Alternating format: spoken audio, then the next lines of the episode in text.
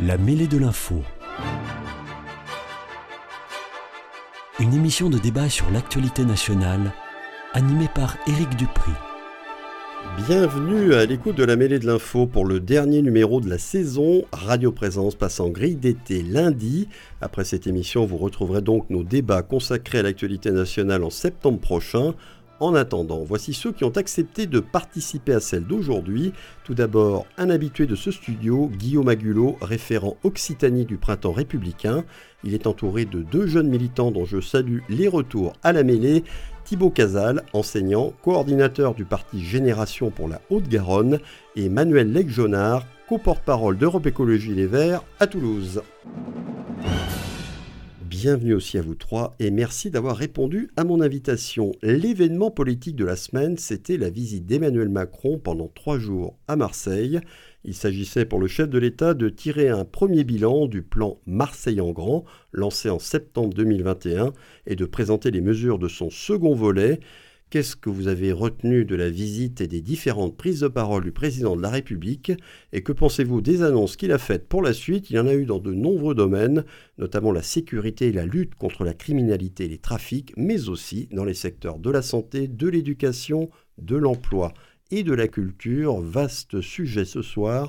Manuel Legionard, vous, qu'est-ce que vous avez retenu? Alors, je ne vous demande pas un, un, avis sur tout, mais il y a certainement des choses qui vont attirer votre attention et retenir votre attention plus que d'autres.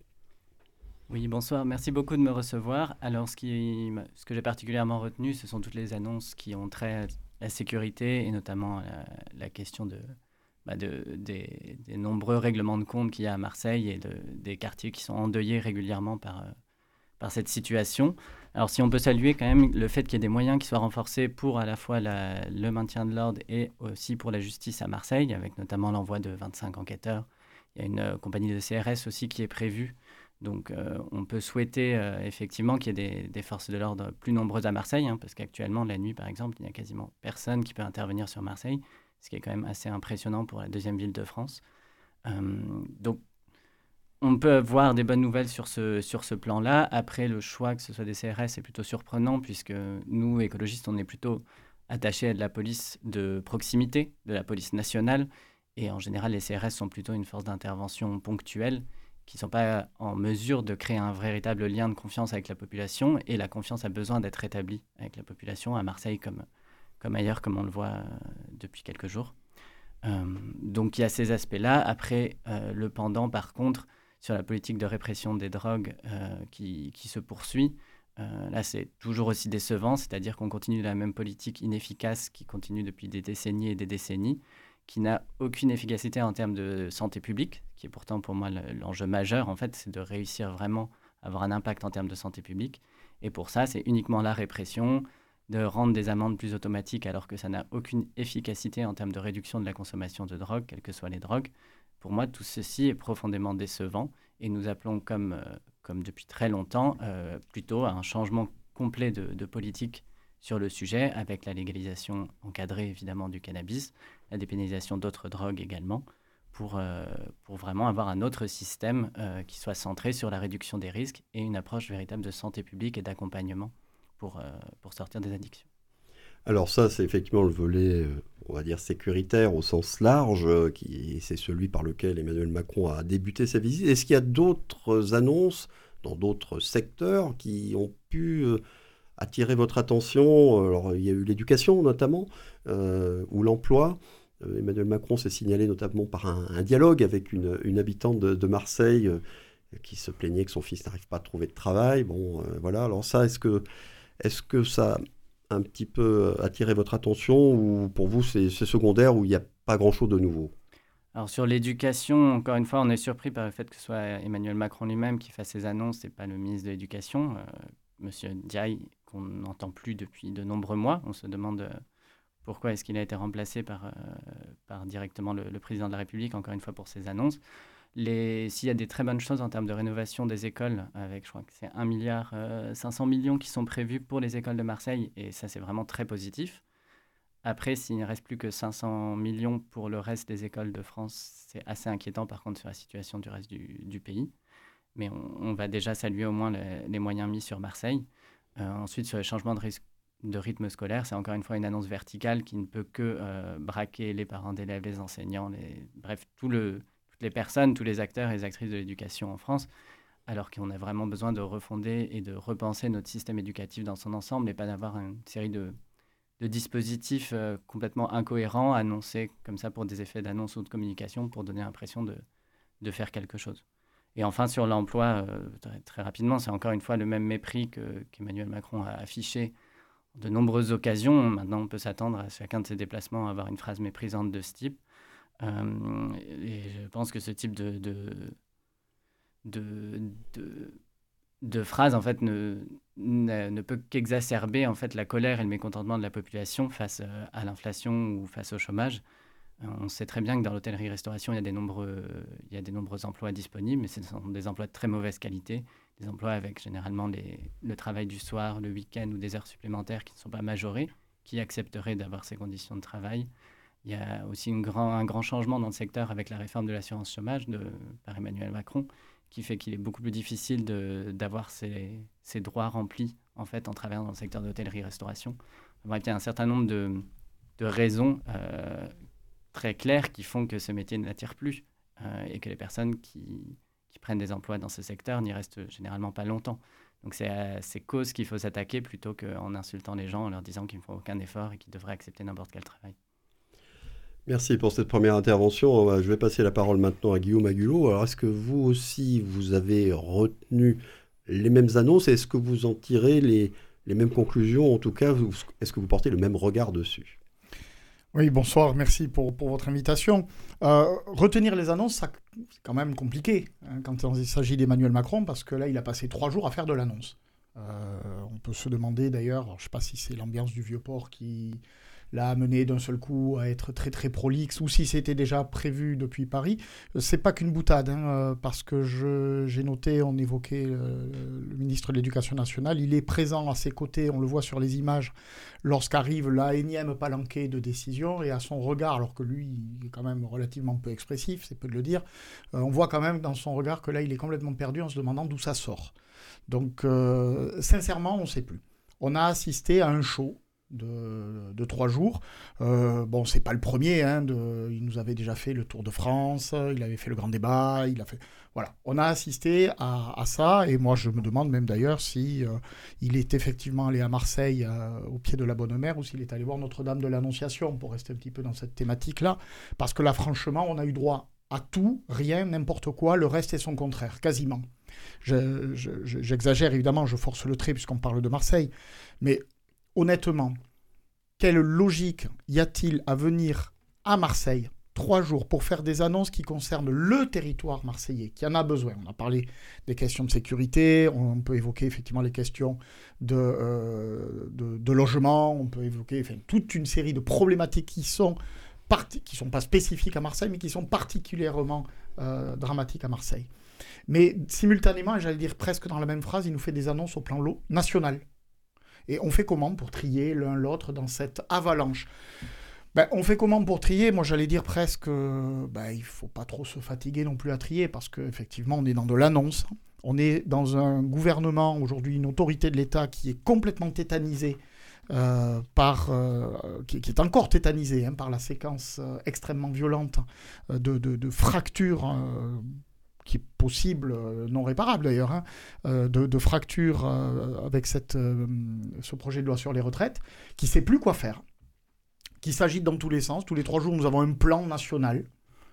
sur tout n'importe quoi, là encore, voilà, on a des, plans sur tout, bon, c'est très bien.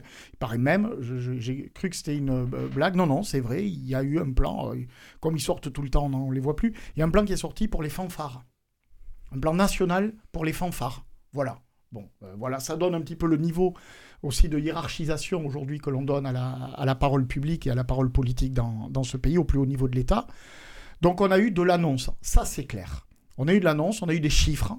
Euh, certains d'ailleurs qui se contredisent, hein, parce que je, enfin, moi, je ne suis pas très très doué en maths, donc j'ai toujours, quand j'essaie de regarder les chiffres, je prends toujours une petite calculette à côté.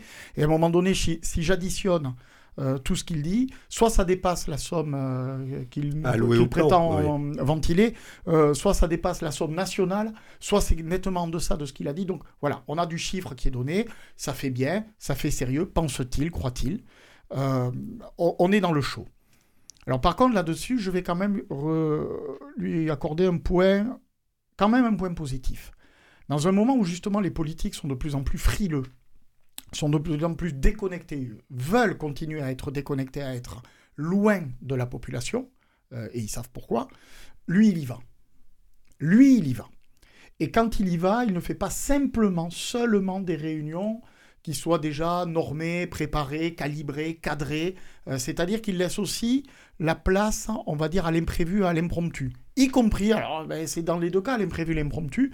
On a eu effectivement ces saillies euh, dont il pourrait franchement se passer, euh, parce que ça n'arrange rien. Je rappelle juste que nous sommes aujourd'hui au 72e jour des 100 jours d'apaisement. fameux 100 jours, oui. Hein, euh, voilà.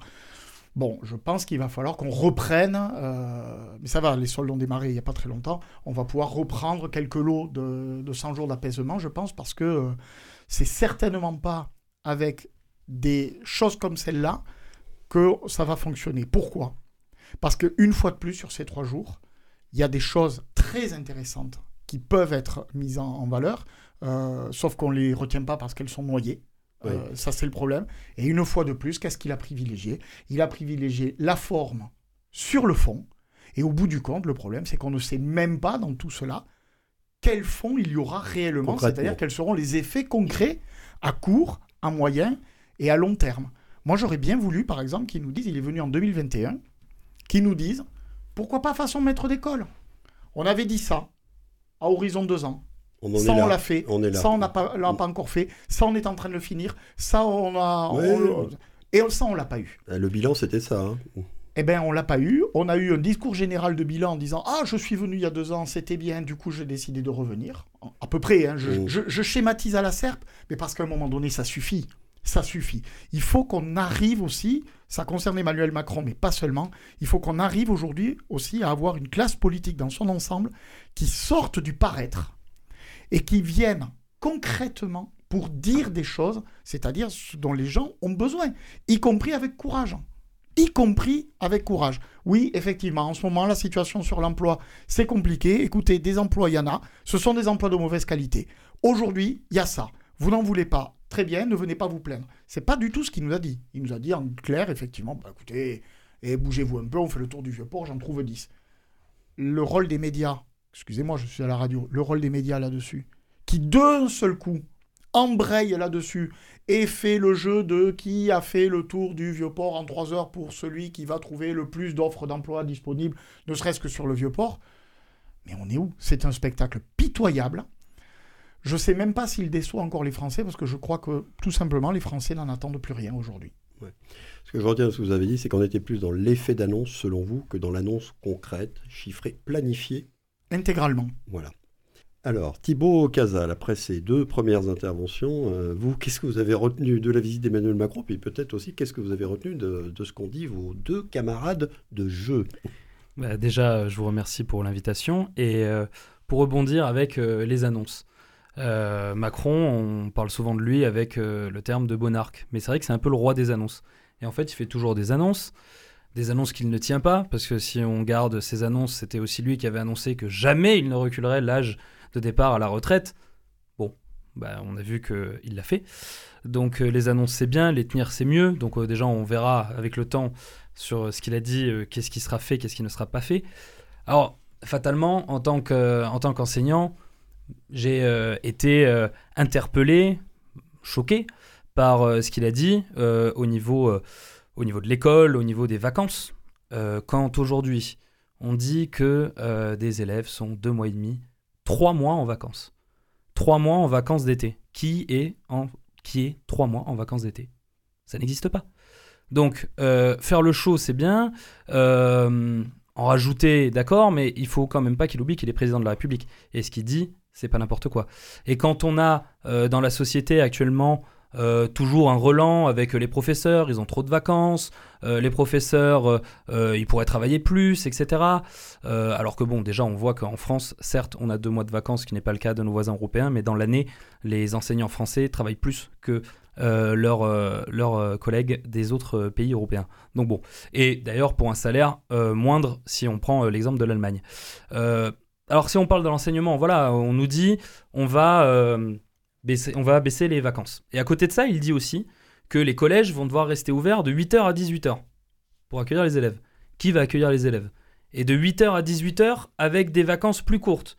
Parce que, à la rigueur, si on veut baisser les vacances pour faire des journées plus courtes, d'accord, mais si de 8h à 18h, les personnes sont obligées de rester dans l'établissement, il nous dit à côté de ça que les élèves, quand ils rentrent chez eux, ils sont crevés. Mais s'ils doivent rester de 8h à 18h dans l'établissement, quand ils vont revenir chez eux, ils seront encore plus fatigués. Enfin, c'est euh, toujours, euh, c'est toujours la même chose. Et alors, ce qui est assez intéressant, c'est qu'il y a quelques, quelques semaines, quelques jours, en fait, euh, cette proposition, elle a été formulée par Édouard Philippe. Et c'est Édouard Philippe qui, qui, en a parlé il y a quelques semaines. Et c'est assez intéressant de voir Macron qui, du coup, en profite pour faire, faire de cette mesure la sienne. et en fait, en regardant tout ça, j'avais l'impression que je me demandais si j'avais le président de la République ou si j'avais un candidat à l'élection présidentielle face à moi quand je regardais à Marseille. Alors je ne sais pas si ça a un rapport avec euh, le fait que certains de ses proches euh, veuillent euh, qu'il change la constitution et qu'il puisse faire un troisième mandat, ou du moins qu'il puisse essayer de candidater pour faire un troisième mandat. Mais c'était un peu l'impression que moi ça m'a ça laissé. Ensuite sur sur l'insécurité, sur les moyens qui est mis, bien sûr c'est important de faire baisser l'insécurité, d'autant plus à Marseille. Marseille est clairement une ville où l'insécurité règne, dans des quartiers euh, où euh, c'est quasiment des zones de non-droit. Donc oui, il faut qu'il y ait plus de moyens.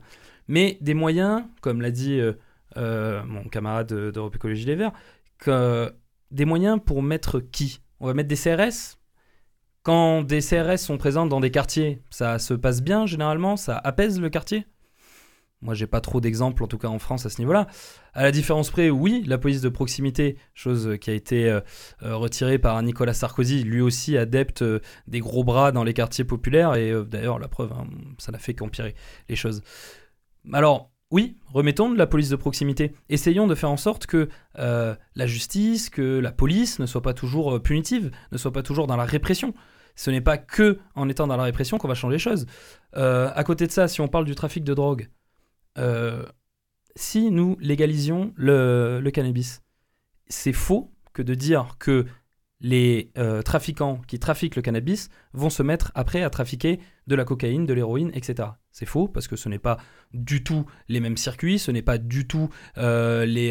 il ne faut pas les, sommes pour s'engager dans un trafic comme celui-là n'a rien à voir avec le, trafic de cannabis, etc. Donc bon, des moyens, il y en a d'autres que juste amener euh, des gens armés dans des quartiers, des gens armés qui en plus des fois euh, euh, tirent sans même poser trop de questions. Bon, ça peut-être qu'on y reviendra plus tard, notamment à la toute fin.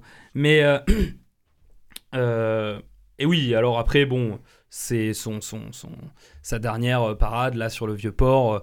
Bon, on est habitué, hein, apparemment, déjà il fallait traverser la rue, maintenant on va être juste au vieux port. et alors oui, on va trouver, des, on va trouver un métier à quelqu'un qui, ça se trouve, n'a aucune compétence pour la restauration, euh, qui n'a pas envie de travailler dans la restauration, qui peut-être même a des qualifications pour autre chose que la restauration et ne peut pas, euh, parce que dans ce secteur-là, c'est bouché. Euh, mais en fait, c'est voilà comment on voit le, le, monde du travail selon Emmanuel Macron. En fait, il veut éradiquer le chômage, mais en faisant en sorte que tout le monde fasse un métier qu'il n'a pas envie de faire, des métiers précaires, etc. Bon, mais je pense pas que c'est comme ça qu'on va que ce soit lutter contre le chômage et permettre aussi aux gens euh, de s'épanouir dans un métier, parce que bon, le principe quand même normalement quand on fait un métier, et j'espère que tout le monde ici s'épanouit dans, son métier, moi c'est le cas dans mon métier d'enseignant, euh, mais euh, à un moment donné, on ne peut pas dire oui, bah, telle personne, tu travailles pas, bon, bah, tu vas faire ça. C'est d'ailleurs ce qu'on fait avec les allocataires du, du RSA, où pour une somme très modeste, parce que le RSA quand même, vivre un couple qui ne vit pas avec le RSA, c'est faux. Euh, maintenant, on va leur dire, en plus pour ça, vous allez travailler pour faire ça. D'accord. Euh, bon. Et, euh, et aujourd'hui, bah, il continue dans son mépris, mais après, c'est le mépris permanent de, de Macron. Et depuis, depuis qu'il est élu, c'est il y a les gens, il y a des gens qui ne sont rien, selon lui. Il faut traverser la rue. Maintenant, c'est le vieux port. Enfin, la restauration, c'est quand même un, c'est quand même un métier. C'est un vrai métier. important. voilà, qu'on peut, peut pas faire du jour au lendemain. Et donc, on peut pas faire ça comme ça. Et juste pour, du coup, pour conclure. moi, je vois tous les étés, je vais à Rocamadour et c'est un lieu touristique. C'est un lieu touristique qui vit d'ailleurs, si on en revient pour les vacances d'été, en juillet-août, et même un peu avant, mais juillet-août, c'est le gros moment quand même de Rocamadour. Et à côté de ça, euh, dans la restauration, beaucoup ont eu du mal à euh, trouver euh, des personnes. Pourquoi? Parce que ce sont des horaires pas possibles. Ils sont payés généralement quand même assez une misère. Et d'ailleurs, ils ont été obligés d'augmenter les salaires. Et bizarrement, en augmentant les salaires aussi, ça marche un peu plus. Mais bon. Oui, euh, juste parmi les points positifs qu'avait relevé tout de même euh, Manuel Legionnaire, il y avait les sommes qui seraient allouées à la rénovation des établissements scolaires. Est-ce que ça, pour vous, vous y voyez un point positif ou vous demandez quand même à ce que ça soit un petit peu précisé et chiffré euh, de manière peut-être un peu plus correcte que ça n'a pu l'être comme ça à, la louche, si on peut dire? Bah, Bien sûr, il faudrait que ce soit chiffré, etc. Après, l'idée, bien entendu, on ne peut pas être contre, cette idée-là. Enfin, quand on voit, et d'ailleurs c'est le cas euh, à Toulouse, hein, où il y a des écoles qui sont de vraies passoires énergétiques euh, et où d'ailleurs la mairie ne fait rien, mais euh, bien sûr on ne peut pas laisser nos élèves dans des passoires énergétiques, dans des bâtiments d'un autre siècle qui ne sont pas au niveau. Donc oui, bien sûr, ça c'est une, bonne idée en tout cas. Alors il en parlant de rénovation d'établissements scolaires, Emmanuel Macron aussi a concernant le logement. il a promis euh, qu'il fallait mettre plus de beau dans le cadre de vie quotidien des Marseillais. Plus de beau, dit-il, pour se sentir respecté. Et en ce sens, il a proposé la construction, euh, rien moins qu'une nouvelle cité radieuse dans les quartiers nord, vous savez, la cité radieuse de Le Corbusier, qui avait été construite après-guerre. Et il a lancé, il a parlé du lancement d'un concours d'architecture euh, dans le cadre du projet 10 grands quartiers d'architecture contemporaine 2030, euh, avec donc une attention et des efforts portés sur le cadre de vie dans les quartiers dits difficiles. Alors ça, c'est pas nouveau, ça a déjà été fait, ça a déjà été annoncé. Est-ce que vous pensez que Bon, d'une part, que ça se concrétisera et que ça peut être une solution pour améliorer effectivement la vie au quotidien de, des gens qui vivent dans ces quartiers euh, par le simple fait qu'on leur, on leur aura rénové le, quartier. Parce qu'après, encore faut-il le, maintenir dans l'état en question. Manuel Legionnaire. Je pense que la politique de. Ou c'est l'effet d'annonce aussi pour vous Surtout, il a dit que c'était vraiment sa priorité pour Marseille, hein, si, je ne me trompe pas. Ce qui, est assez, euh, ce qui est assez hallucinant, en fait, quand on voit les réalités des problématiques du quotidien à Marseille, c'est pas le manque d'une cité radieuse bis. bis. Donc, euh, donc clairement, pour moi, pourquoi pas d'avoir de, des, nouveaux, des nouveaux habitats, mais la priorité là, ce sont déjà les habitats euh, indignes actuels à Marseille. On a quand même des, des catastrophes avec des effondrements qui, qui sont dans toutes les mémoires et que les, les Marseillais ressentent vraiment dans, dans leur peau. quoi. Euh, c'est là-dessus qu'il faut mettre les moyens pas dans la construction d'un tout nouvel endroit pour faire beau, un nouveau grand projet pharaonique. Et puis après, il y a beaucoup d'autres besoins à Marseille. Il y a des besoins bah, sur la rénovation énergétique, hein, au-delà de, des risques d'effondrement. La rénovation énergétique, est, pas que sur les établissements scolaires. Oui, ça c'est moins tape à l'œil, mais vous pensez que ça c'est des choses à faire euh, C'est le plus urgent. Dès maintenant, de façon urgente. Pour la crise climatique, c'est l'urgence absolue. Et pourtant, là-dessus, il n'y a clairement pas encore assez de moyens de l'État. Et les collectivités locales ne peuvent pas assumer seules ces coûts qui sont, qui sont très impressionnants, et les habitantes et habitants encore moins. Euh, dans les autres besoins, il y a le financement d'un RER e métropolitain pour euh, désengorger Marseille, qui croule sous les, voitures, la pollution, et qui a de grosses difficultés de déplacement. Euh, et il n'y a, pas suffisamment de moyens pour faire un, véritable RER e métropolitain, comme on appelle de nos voeux à Toulouse, comme se mettra en place, il me semble que c'est à Rennes qui vient d'y avoir des annonces aussi, comme il y en a un qui se lance à Strasbourg, etc. Il y a la question aussi des ZFE, où il y a manque de moyens pour les ZFE pour les voitures.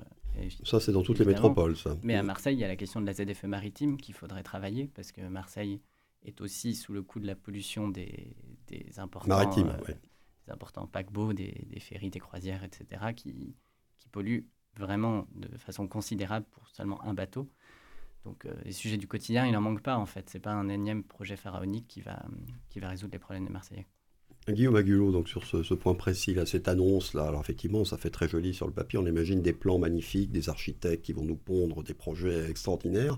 Euh, là aussi, pour vous, c'est clairement de l'effet d'annonce, c'est absolument pas l'urgence, et de toute façon, ça ne changerait pas grand-chose au quotidien des habitants. C'est le problème de l'annonce.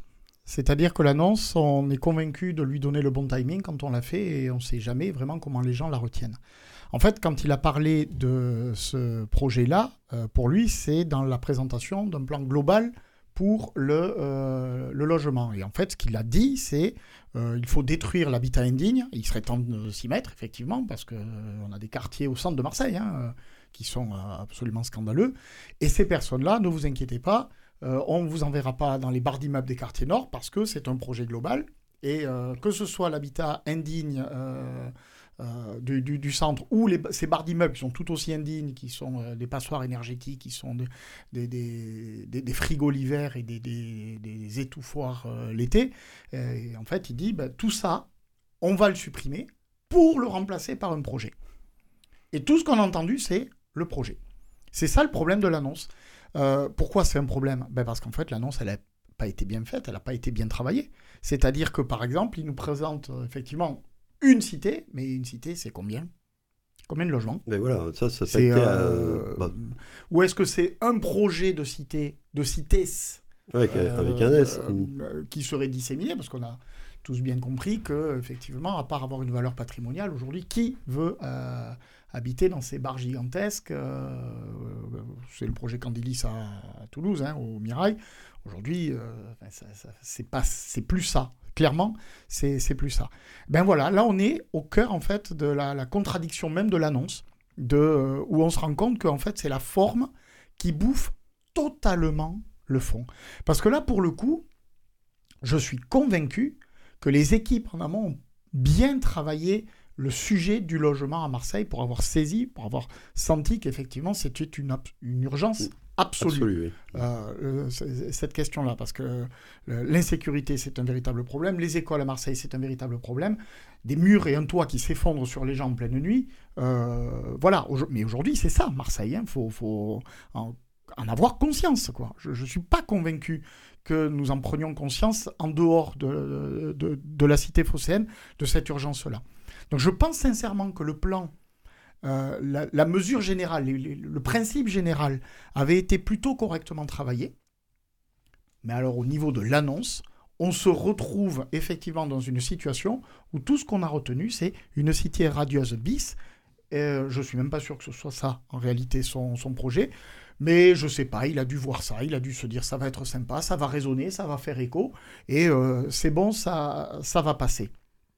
Ça, c'est quand même un petit peu compliqué. C'est exactement la même chose sur le rythme scolaire. Euh, vous l'évoquiez euh, tout à l'heure, effectivement, cette, euh, volonté de changer intégralement le rythme scolaire. Bah, tout, tout, le monde le dit. Hein, moi, j'ai l'impression, Déjà, quand j'étais élève, mes ministres, bon, c'était déjà la Ve République, je rassure tout le monde, mais euh, déjà, quand moi j'étais élève, mes ministres euh, de l'époque m'expliquaient qu'il fallait euh, réformer intégralement le système scolaire parce que c'était pas possible, on avait déjà trop de vacances, on travaillait pas assez, bon, voilà. Ben, finalement, hein, j'allais dire, on s'en est sorti quand même, hein, je veux dire, voilà, ne faut pas, faut, pas trop.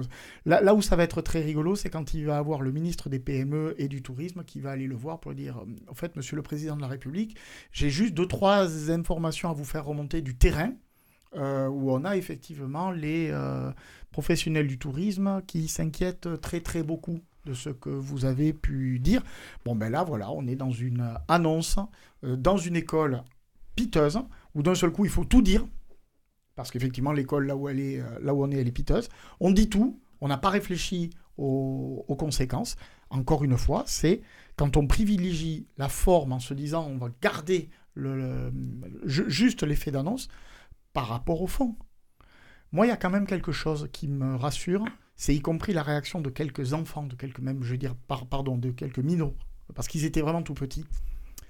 Quand il dit ça, il y a une image qui est incroyable. Il y en a un qui se retourne vers ses copains, qui sont juste derrière lui, on le voit dans la caméra, et qui tourne la tête en disant, et, ça se voit dans son regard, qu'il est en train de dire à ses copains, mais il a rien compris, lui. Et ça, quelque part, ça me rassure. Et pourquoi pas aussi dans notre système scolaire qui arrive quand même à permettre à des élèves, même dans des conditions très difficiles, de commencer à exercer leur esprit critique. Critique. Thibaut Casal sur les annonces concernant le logement. Alors du coup, bah, concernant le logement, euh, oui, comme on l'a dit, bon, euh, si c'est euh, rénové, notamment au niveau énergétique, etc., bah, bien sûr, ça faut le faire parce que c'est c'est un enjeu spectaculaire, un enjeu primaire. Mais en fait, oui, voilà, le problème d'Emmanuel Macron, c'est que si des fois il laissait tomber le spectaculaire pour ce qui est nécessaire, peut-être que ces différentes années au pouvoir, ce serait mieux passé. Mais après, le Marseille beau. Euh, bon, d'accord, on va raser. Euh, du coup, des quartiers, dans les quartiers nord, où on va avoir des populations euh, assez populaires, une fois qu'ils vont avoir fait et qu'ils auront investi tant et tant et tant, est-ce que ces mêmes populations vont pouvoir rester dans leur quartier? C'est la question qu'on peut se poser. On, on, va les mettre où? Voilà. Non. Alors, est-ce que c'est pas une énième politique de gentrification comme le, la droite aime bien le faire, hein, parce que bon, de toute façon, je vais pas mentir. Je pense que c'est assez général dans la plupart des métropoles. On, le sait quand même, euh, je n'ai pas, pas, besoin de le répéter, mais que Emmanuel Macron, de toute façon, est de droite et sa politique euh, nous le montre bien. Mais euh, que va-t-on faire au niveau de son projet? Que Ça va coûter combien? Parce que c'est bien beau de dire qu'on va raser tout, tout un endroit pour construire quelque chose de nouveau. Ça a duré combien de temps? On fait quoi des populations? Ça coûte combien? Enfin, on met tout ça sous le tapis parce qu'on a besoin de, euh, on a besoin de dire des choses, dire des choses. Et alors je sais pas si oui, c'est euh, le fait d'être à Marseille, euh, etc., qui fait que il a besoin de parler, de parler, de s'exprimer, d'en dire peut-être toujours plus, d'en rajouter, d'en rajouter. mais bon, on n'est pas on n'est pas dans, un film de Pagnol, donc à un moment donné, il faut aussi redescendre un peu, redescendre un peu sur terre. Donc à voir ce que ce qu'est ce Marseille beau, mais en tout cas pour l'instant, vu les annonces qui ont été faites, euh, personnellement, je ne pense pas que euh, ça va être euh, une réussite. On va arrêter là pour ce premier sujet et pour la visite d'Emmanuel Macron à Marseille et donc les annonces qu'il a pu y faire pour la suite du plan Marseille en grand. Sans doute qu'on aura l'occasion d'y revenir, ben, peut-être pour sa prochaine visite, parce que je ne doute pas qu'il reviendra.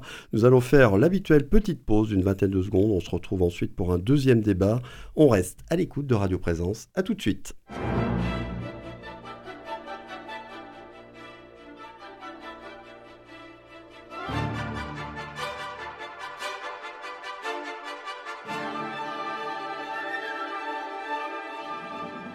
La mêlée de l'info, Éric Dupri.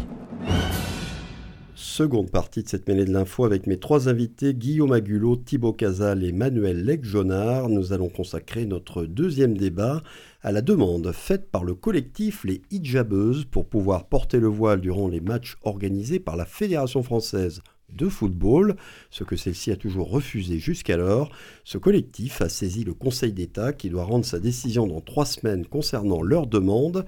D'ores et déjà, le rapporteur public s'est prononcé lundi en faveur de l'autorisation, en émettant toutefois une petite réserve s'agissant de la sélection nationale. Il a recommandé à la Fédération française de football de modifier son règlement, et notamment l'article 1 qui interdit tout port de signes ou tenues manifestant ostensiblement une appartenance politique, philosophique, religieuse ou syndicale, et le rapporteur public estimait que le hijab n'était pas plus provoquant qu'un signe de croix après une célébration de but. Sachant cela, les arguments avancés par le rapporteur public vous semblent-ils judicieux et recevables Et quelle est votre position personnelle sur la question? Et on va commencer avec Thibaut Casal. Alors, si c'est de dire euh, euh, le voile n'est pas plus provoquant qu'un signe de croix après une célébration de but, en soi, cette phrase-là, moi, me choque pas. Euh, par contre, clairement, quand on représente l'équipe de France, on représente aussi du coup la République. Et la République, elle est laïque, donc fatalement, on ne devrait pas porter de signes distinctifs au niveau religieux. Après, euh, je trouve ça quand même assez intéressant qu'il y ait ce débat là actuellement, euh, parce que c'est le voile.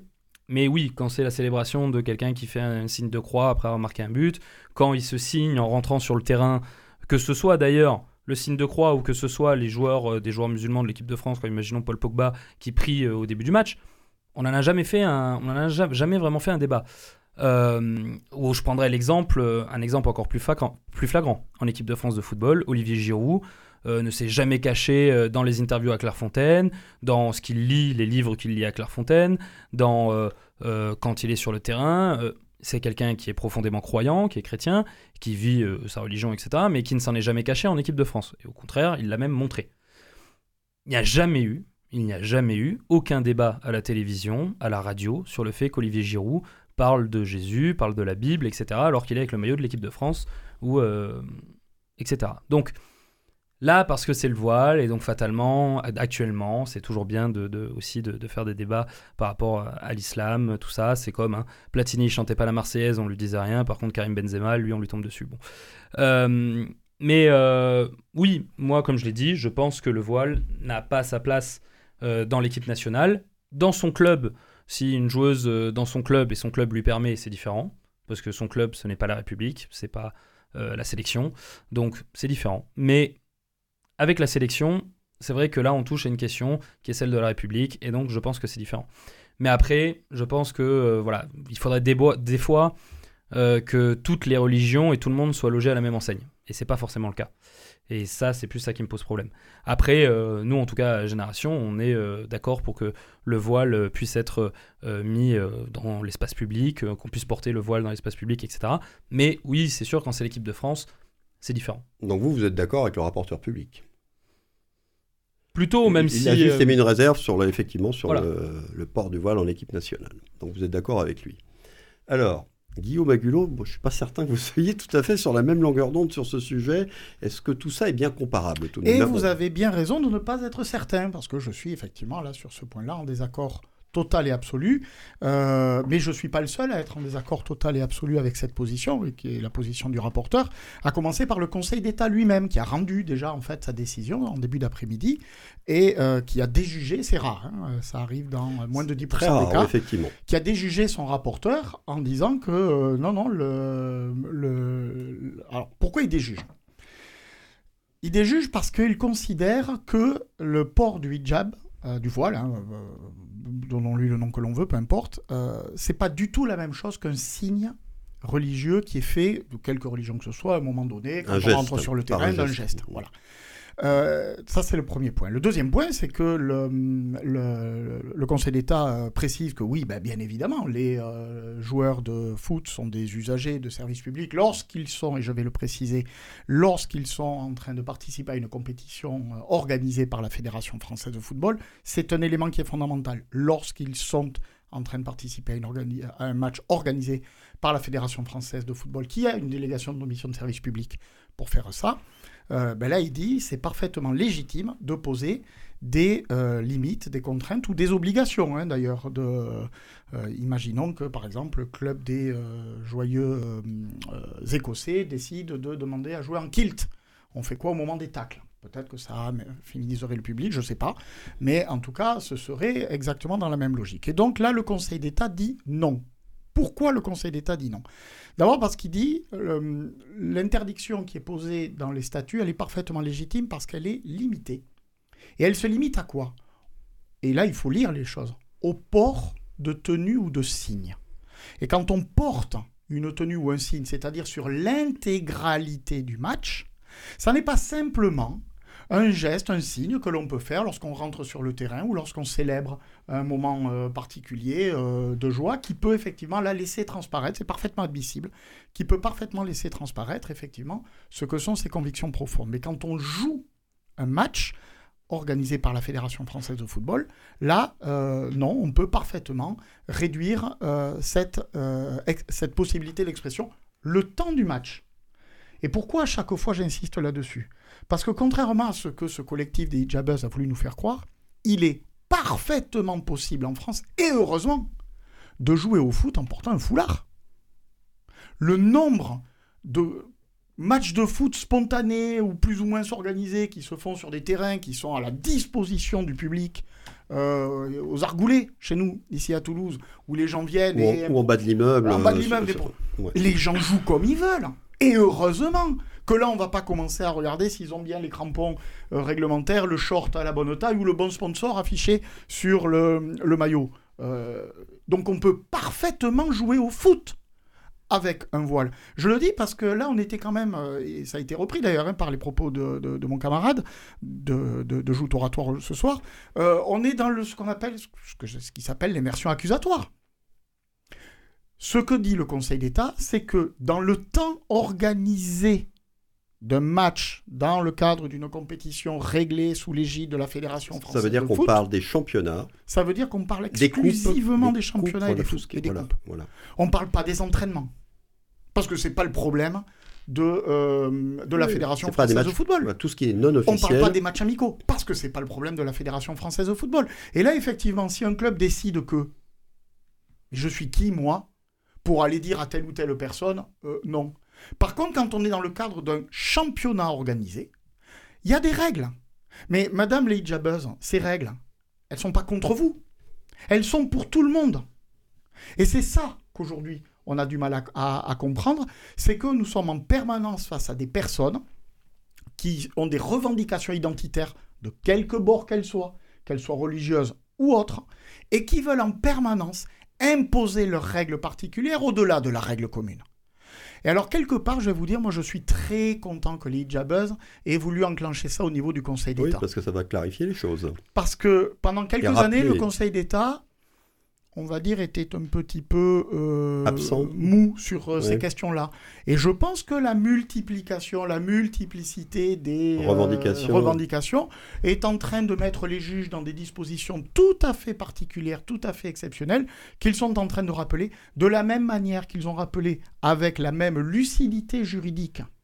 je parle bien de lucidité juridique, mais également d'avis général politiste, hein, j'ai pas dit politique, j'ai bien dit politiste, c'est-à-dire sur l'avis de la police de la cité, lorsqu'ils ont renvoyé dans leur but, cette fois-ci c'était, je sais plus comment il s'appelle, euh, Grenoble citoyenne, le, collectif Archipel citoyen, je sais plus comment il s'appelle, à Grenoble, qui voulait imposer la possibilité euh, pour certaines personnes de pouvoir se baigner avec un burkini en contradiction avec un règlement général d'hygiène et de sécurité qui, s'impose à tout le monde, qui est un règlement. Et là, clairement, le Conseil d'État a dit, vous demandez une exception à ce règlement pour des motifs religieux. Et ça, c'est inacceptable. C'est inacceptable tout simplement pour une raison simple. C'est qu'en France, dans ce pays, nous avons une règle qui est intangible et qui est immuable. Ça fait 234 ans qu'elle existe. C'est pas hier. Ça s'appelle la Déclaration des droits de l'homme et du citoyen. Et c'est son article 10. Nul ne doit être inquiété pour ses opinions, même religieuses. Donc on voit bien que déjà à l'époque, hein, je ne suis pas convaincu que ce soit la même religion. Ah, certainement pas. Nul ne doit être inquiété pour ses opinions, même religieuses, pourvu que leur manifestation ne trouble pas l'ordre public établi par la loi. Ça veut dire que très concrètement, on dit, comme dans ce pays, nous, l'État, la puissance publique, et heureusement, ne s'occupe pas des opinions des gens. La seule chose que la puissance publique puisse réguler, c'est leur manifestation, c'est-à-dire leur expression, c'est-à-dire leur extériorisation. Et ça, si ça crée un trouble public, un trouble à l'ordre public établi par la loi, on ne peut pas. Eh bien, que dit l'article 1 du règlement de la Fédération française de football Pas de port de tenue ou de signe qui manifeste une appartenance à une religion ou euh, politique ou syndicale, etc., etc. Je crois que le plus important d'ailleurs dans cet article 10, c'est même pas ce que je viens. C'est évidemment dans ce que je vous ai dit, mais je crois que tout le monde ne l'a pas forcément entendu. Ce que nous affirmons dans le droit dans le droit. C'est ça qui est fondamental dans ce pays. Depuis 234 ans, nul ne doit être inquiété pour ses opinions, même religieuses. Ce que nous affirmons, c'est que la religion dans ce pays, c'est une opinion comme une autre. Comme une autre. Et qu'à aucun moment, aucune religion, quelle qu'elle soit, ne peut demander à avoir une reconnaissance particulière ou une considération particulière, parce que c'est une opinion comme une autre. Ça, c'est pas de l'avis, c'est pas de une opinion, justement. Ce que je vous dis, c'est du droit. C'est une règle de droit. Elle est même constitutionnelle depuis 1988, quand même, le Conseil constitutionnel qui reconnaît la DDHC dans notre euh, comme dans sa valeur constitutionnelle. Moi, j'ai aucun problème à dire à ces hijabeuses ou à tout leur soutien, quel que soit leur euh, euh, sur l'arc politique, et je crois que j'en ai devant moi ce soir. Aucun problème. Faites-vous élire député et changez la loi. Mais tant que la loi, elle est comme ça, elle s'applique. Elle doit s'appliquer parce que c'est pas contre vous, encore une fois, c'est pour tout le monde.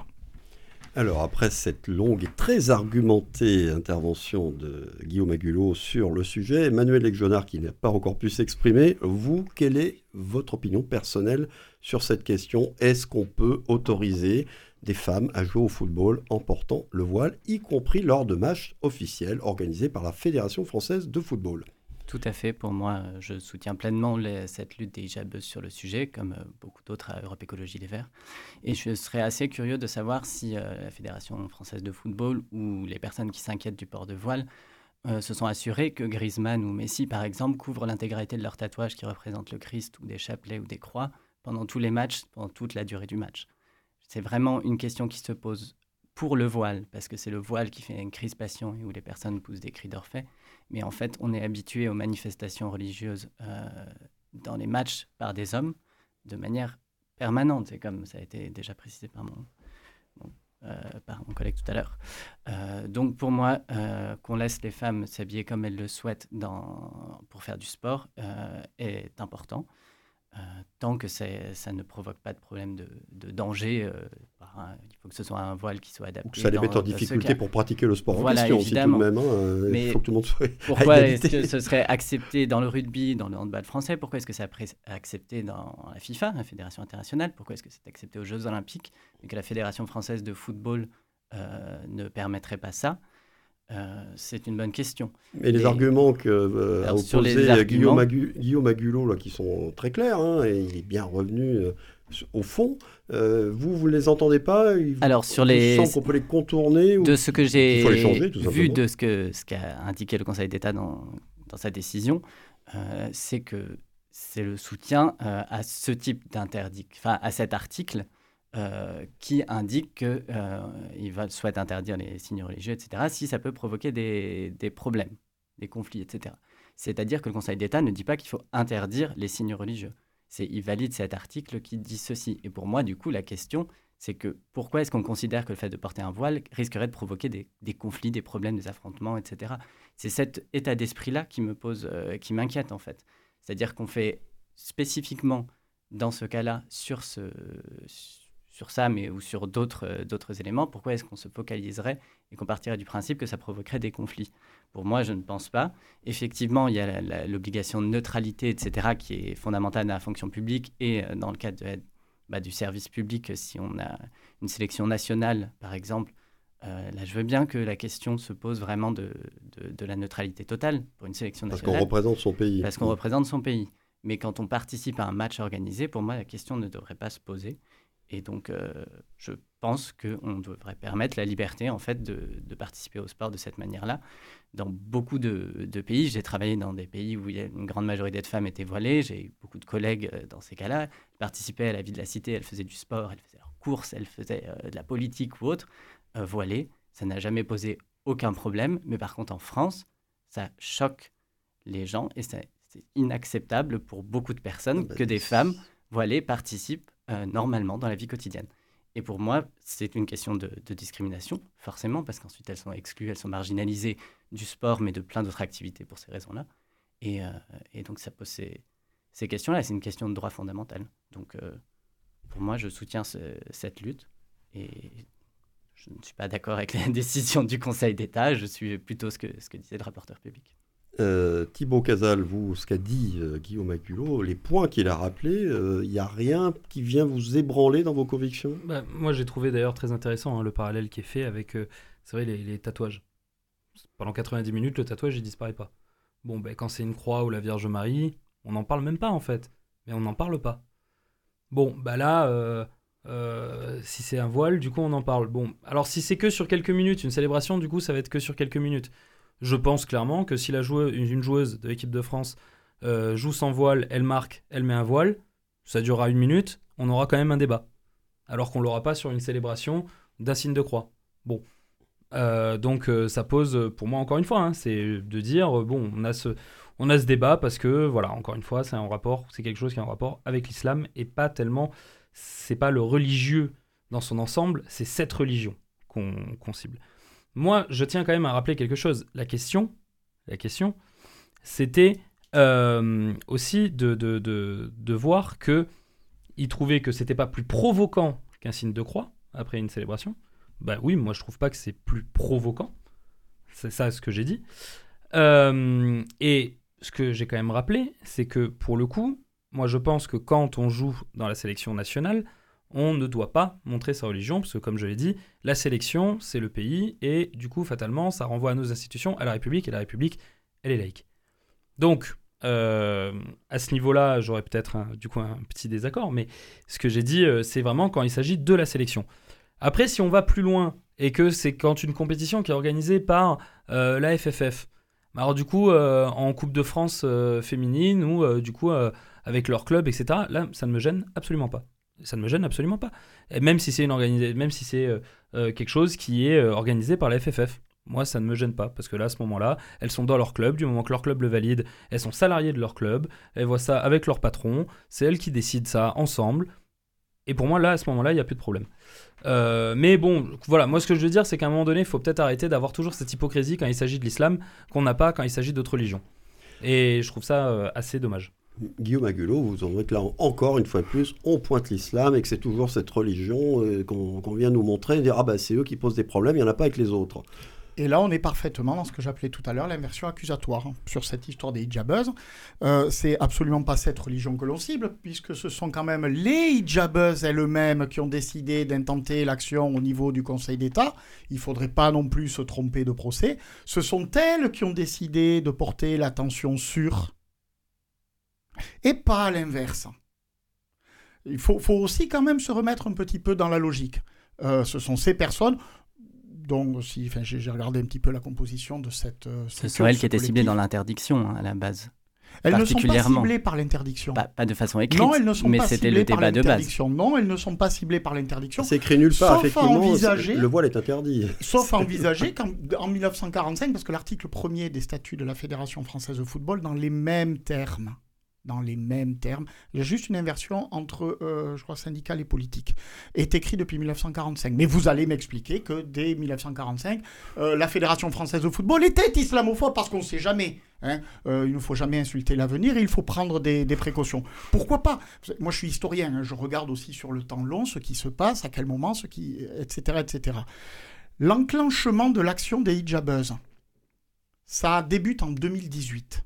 On est en 2023 les premières euh, volontés de manifestation, c'est en 2018. Et il y a eu d'ailleurs quatre matchs qui ont été joués dans euh, des divisions très, euh, très, basses hein, de la Fédération française de football section féminine, où des joueuses ont joué avec le, voile. Pour des résultats très très moyens, mais à la limite la question n'est même pas là, c'est certainement pas moi en plus qui vais juger quoi que ce soit en matière de foot. non, surtout moi, alors là, mon, mon niveau au foot était peu importe. Euh, toujours est-il que c'est à l'issue de euh, ce match, euh, d'un de, ces quatre matchs, que des, des joueuses de l'équipe d'en face et deux coéquipières de deux joueuses qui jouaient voilées ont levé le fait, personne n'en avait parlé, on avait parlé de nos gens le retrou, Charles Villemézière, j'en sais rien, enfin bon voilà, euh, c'est elles qui ont dit mais là quand même euh, c'est pas normal parce qu'en plus euh, quand on vient les tacler, elles disent qu'il faut pas les toucher parce que c'est impur. C'est à partir de là que ça a commencé. Et c'est à partir de là que s'est monté un collectif, au début, qui continue de s'appeler collectif, qui est en fait une association loi 1901 de Renavant, ça permet de toucher des subventions, euh, qui euh, a enclenché en 2018 cette action-là. Le Conseil d'État vient d'y donner euh, un avis définitif. Et dans vos deux avis, moi j'ai noté quelque chose d'assez intéressant aussi, ce que vous avez dit. tous les deux, vous avez dit pour moi. Pour moi, on ne devrait pas. C'est très bien d'exprimer son avis. Admettons, moi j'ai un avis distinct. Je crois que ça s'est clairement entendu ce soir. On fait comment? On prend l'avis de qui? Le vôtre ou le mien? Et donc on prend l'avis de C'est pour ça qu'on est en politique. C'est pour euh, travailler sur la loi. Et, hein. bien sûr. et donc c'est pour ça qu'on est là, en l'instant T, on prend l'avis de la, de du Conseil d'État qui donne raison pas du tout sur les éléments que vous avez donnés, hein, qui donne raison à l'écriture de l'article premier de la des statuts de la Fédération française de football, parce qu'il dit qu'ils sont justes et mesurés. Qu'est-ce qu'il dit en creux le Conseil d'État? Faites-vous élire président de la Fédération française de football. Et changer les statuts. les statuts Obtenez la majorité au comité directeur et réécrivez des statuts qui vous conviennent et qui conviendront aux clubs qui accepteront de s'affilier ou de se fédérer. Ou si ça ne vous va pas, fabriquer une nouvelle fédération de football. Il y en a d'autres, hein, des fédérations de football dans ce pays. Il y en a d'autres. J'ai découvert, d'ailleurs, en travaillant un petit peu sur ce sujet, qu'il y avait, je vous jure que c'est vrai, je ne sais pas s'il y en a beaucoup de clubs, une, une fédération de football naturiste. On fait comment si les joueurs de cette... Ils ont dû se créer à part, et oui, parce que là, quand même, ça pose un petit peu, un petit peu euh, problème. On fait comment le jour où ces joueurs de, euh, de club de foot, hein, de la Fédération euh, française de foot naturiste, demandent à intégrer la FFF et demandent, parce que c'est leur conviction, à jouer à Walpé. Comment on fait? Comment on fait? Fort heureusement, il y a des statuts. Imaginons qu'on ait des escrimeurs qui soient claustrophobes et qui disent mais nous on ne peut pas, jouer avec le masque. C'est une question de sécurité, ça n'a aucun rapport. Pour le coup, c'est parallèle par l'absurde, me semble complètement. Eh bien, la question de sécurité, elle est proportionnée au jeu. Elle est proportionnée, donc il est logique que la Fédération française d'escrime mette une question de sécurité dans ses statuts. C'est proportionné. Eh bien, le Conseil d'État, tout ce qu'il a dit, c'est qu'il était proportionné de mettre cette limite parce qu'elle n'était pas contre une religion, comme vous semblez me l'expliquer avec euh, affirmation depuis tout à l'heure, alors que c'est inscrit depuis 1945, parce que cette euh, volonté, elle On parle de son application, encore une fois. Tout le monde. Et sur les tatouages, etc., c'est appliqué avec la même vigilance, la même rigueur. Alors, avec, sur les signes de croix, exactement. À ce moment-là, mais c'est l'application que mais je. on va être parfaitement d'accord hein, sur la question des tatouages. Vous savez, moi, mon, ma partie professionnelle, c'est de former des collègues à la laïcité. Mmh. Et je peux vous dire que c'est la première guerre que je leur fais quand il y a des tatouages où je leur explique que c'est soit tu fais un cover, soit tu mets un manche. Parce que c'est la règle. Parce que c'est tout le monde ou personne. Bon, euh, on va, on va c'est là, je pense que tout le monde a bien compris euh, vos oppositions, c'est très clair. Fin de ce 121e numéro de la mêlée de l'info, le dernier de la saison. Donc, merci à vous trois d'en avoir été les invités. Je remercie aussi Coraline Camebras qui a réalisé cette émission comme elle l'a fait tout au long de l'année. Merci beaucoup Coraline. Le podcast est disponible et téléchargeable dès maintenant sur le site de Radio Présence comme d'habitude. Et merci à tous ceux qui nous écoutent fidèlement chaque semaine. Rendez-vous en septembre pour l'émission de rentrée Très bon été et bonnes vacances à tous